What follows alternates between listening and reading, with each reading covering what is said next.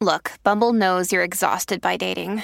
All the must not take yourself too seriously and 6 1 since that matters. And what do I even say other than hey? well, that's why they're introducing an all new Bumble with exciting features to make compatibility easier, starting the chat better, and dating safer. They've changed, so you don't have to. Download the new Bumble now.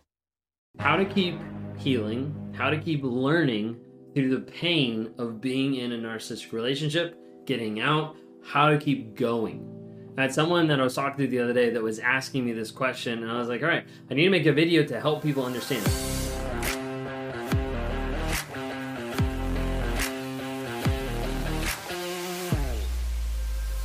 If you guys are new here, my name is Ben Taylor. I'm a self aware narcissist on this channel to help provide awareness, growth, healing, and change. I'm the founder of Raw Motivations, creator of the NARC app, and your guide in the 45 day clarity challenge, the finding you after toxicity. If you like what you see here today, please subscribe, join our community, and help learn, grow, and change, and help others in that process. Today, I want to talk to you about learning tips on moving forward after abuse because that that piece of like trying to figure out what's actually going on how do i heal how do i continue moving forward is a very very difficult piece for a lot of people to work through. I want to give you a couple tools and practical steps forward in thinking through this process and to keep you motivated in moving towards healing after narcissistic abuse. Well narcissistic abuse is very very real Part of the reason why I'm here is to bring awareness to it because a lot of people don't understand what it is and how detrimental it is to other people. It causes real damage in relationships. It destroys families. It breaks apart coworkers. It destroys friendships. It does a lot of damage to a lot of people, and a lot of people don't know a lot about it. So we try to be on this channel to help people understand and to be able to understand the effects that it has. A lot of times it has mental, and emotional effects. Like very common. The gaslighting, the manipulation, the crazy making, all those things are happening inside narcissistic abuse. Oftentimes it'll look like CPTSD. It'll look like someone's bipolar and how they're reacting because of all the abuse that they're getting put on them. There's a lot of different things that happen in narcissistic relationship that affect mentally, emotionally, physically, all the different aspects. So putting the pieces together after abuse feels impossible. A lot of times people don't want to experience the pain. They're afraid of the hurt. They're worried about maybe I did something wrong and it was my fault. They have guilt and they have shame about the relationship, about what happened to them in the relationship, and multiple things. So I want to give you a couple tips and I want to give you a couple things to help just try to help you through it, help motivate, maybe help inspire in some aspects to help you kind of work through the idea of like, how do I keep going? How do I keep going through this crazy making process and how do I find that healing? The first one I want you to think through is hurt is temporary when coupled with good healing.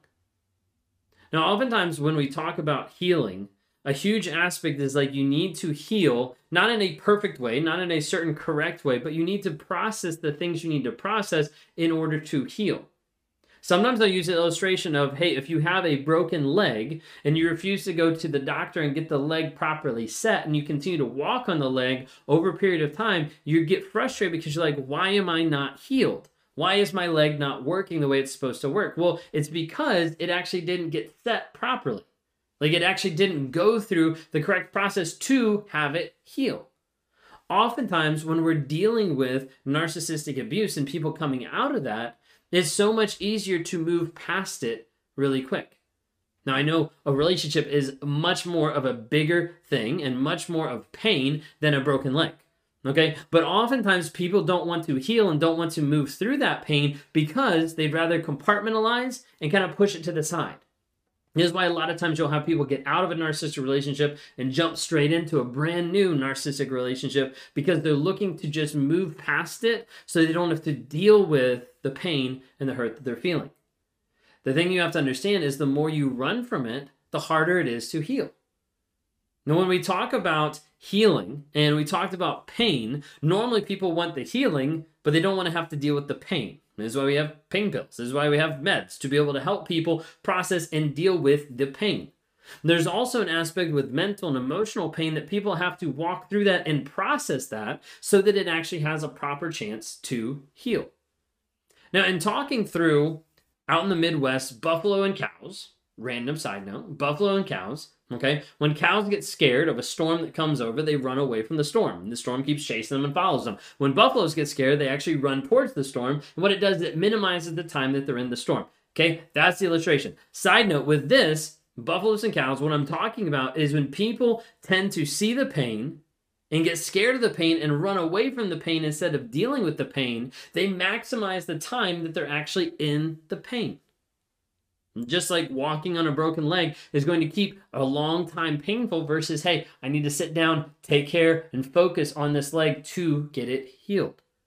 But when people actually turn the opposite way and they face the pain and they go through it, not alone, but like by working through and processing it so they know who they are, so they know what's going on, they work through that, that's when they find huge healing. But a lot of times it's hard when people are running from the pain and when they're hiding from it, they don't really work through the pain. And as a result, the pain is always there. So when I'm talking about hurt is temporary when coupled with good healing, that's where we want to be able to pull in like, hey, when we are able to work through this, that hurt does dissipate, go away, change, morph, and you have a different purpose. Okay? A lot of times people that are stuck in the hurt for a very long time, I'm talking like years, is because they haven't done the work to actually go through that healing process. Some people might be pissed off at me for saying that, but that's what it is. Okay, the second one finding a focus of who you are. Another day is here, and you're ready for it. What to wear? Check. Breakfast, lunch, and dinner? Check. Planning for what's next and how to save for it? That's where Bank of America can help. For your financial to dos, Bank of America has experts ready to help get you closer to your goals. Get started at one of our local financial centers or 24-7 in our mobile banking app. Find a location near you at bankofamerica.com slash talk to us. What would you like the power to do? Mobile banking requires downloading the app and is only available for select devices. Message and data rates may apply. Bank of America and a member FDIC. You've been ripped apart by another person. You've been torn down. You've been broken down by a toxic person. And the thing is, you have to start to find you after the abuse. So as you sit here today, who are you apart from what you do? apart from being a mom, apart from being a dad, apart of having a certain job or a vocation or you know being a certain person in your family's life, whatever it might be, who are you apart from what you do? See, a lot of people can't answer that question. A lot of people don't actually know what's going on inside. And as a result, you need to be able to step back and be like, hey, how do I need to re engage on a day to day basis with what brings me joy? with what connects with my vision, my values of the direction that I want to go. You see, so many times people aren't able to find healing because they don't know a direction they're going. That doesn't mean you have to sit down and be like, I know the next five years of my life where I'm going to go. No, it just means like, hey, today when you show up, what are three values that you want to identify as, and how are you going to live those out with intentionality? Every single day, continuing to show up. The third one I want to talk to you about is daily intention and habits.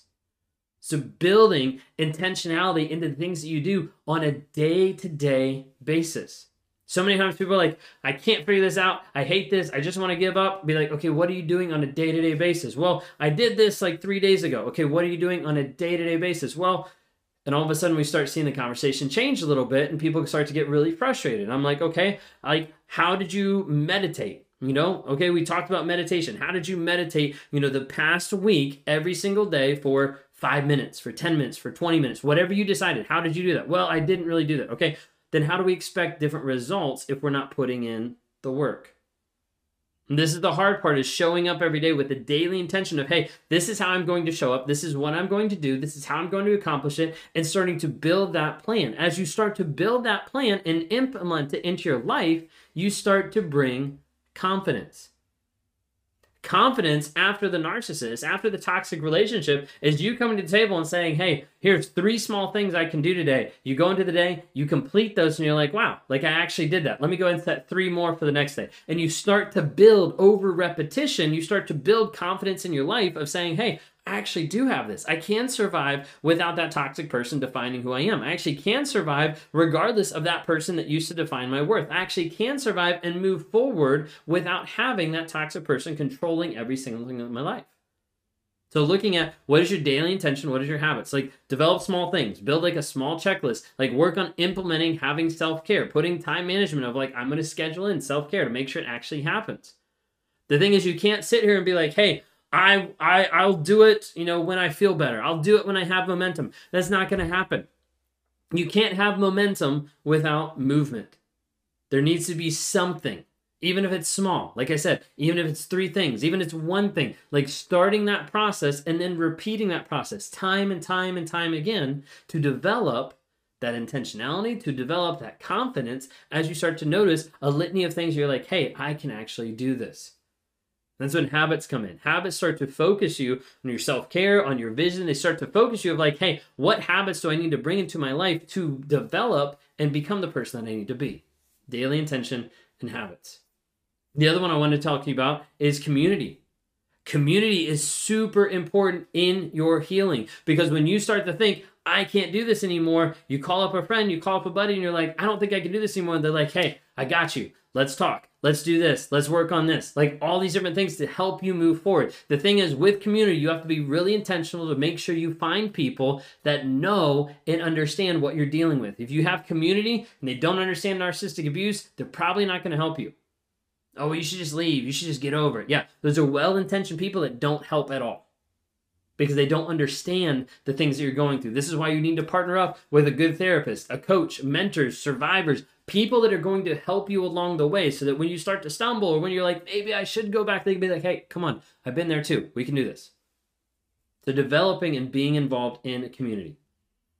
And last but not least, what I would say is to keep showing up regardless of how it feels, regardless of the results you see, to keep showing up and saying, Hey, I'm here and I'm working on this on a daily basis. I'm making time. I'm focusing on this. I'm having intentionality. I'm finding out who I am. I'm showing up every single day because at the end of the day, you are the only person. You are the only person that can change you. You are the only person that can impact your life in a positive, changing way, growing, healing, and developing. If any of this resonated with you, I want to invite you to join with us in the 45 day challenge to help you grow and find yourself after toxicity, to be able to develop accountability and responsibility with a community that will help you along that, and to go through a 45 day systematic process of helping to heal from that abuse. All I ask you is to show up every single day 15 minutes. 30 minutes, however long it takes you. Show up every single day and say, hey, I'm here to learn.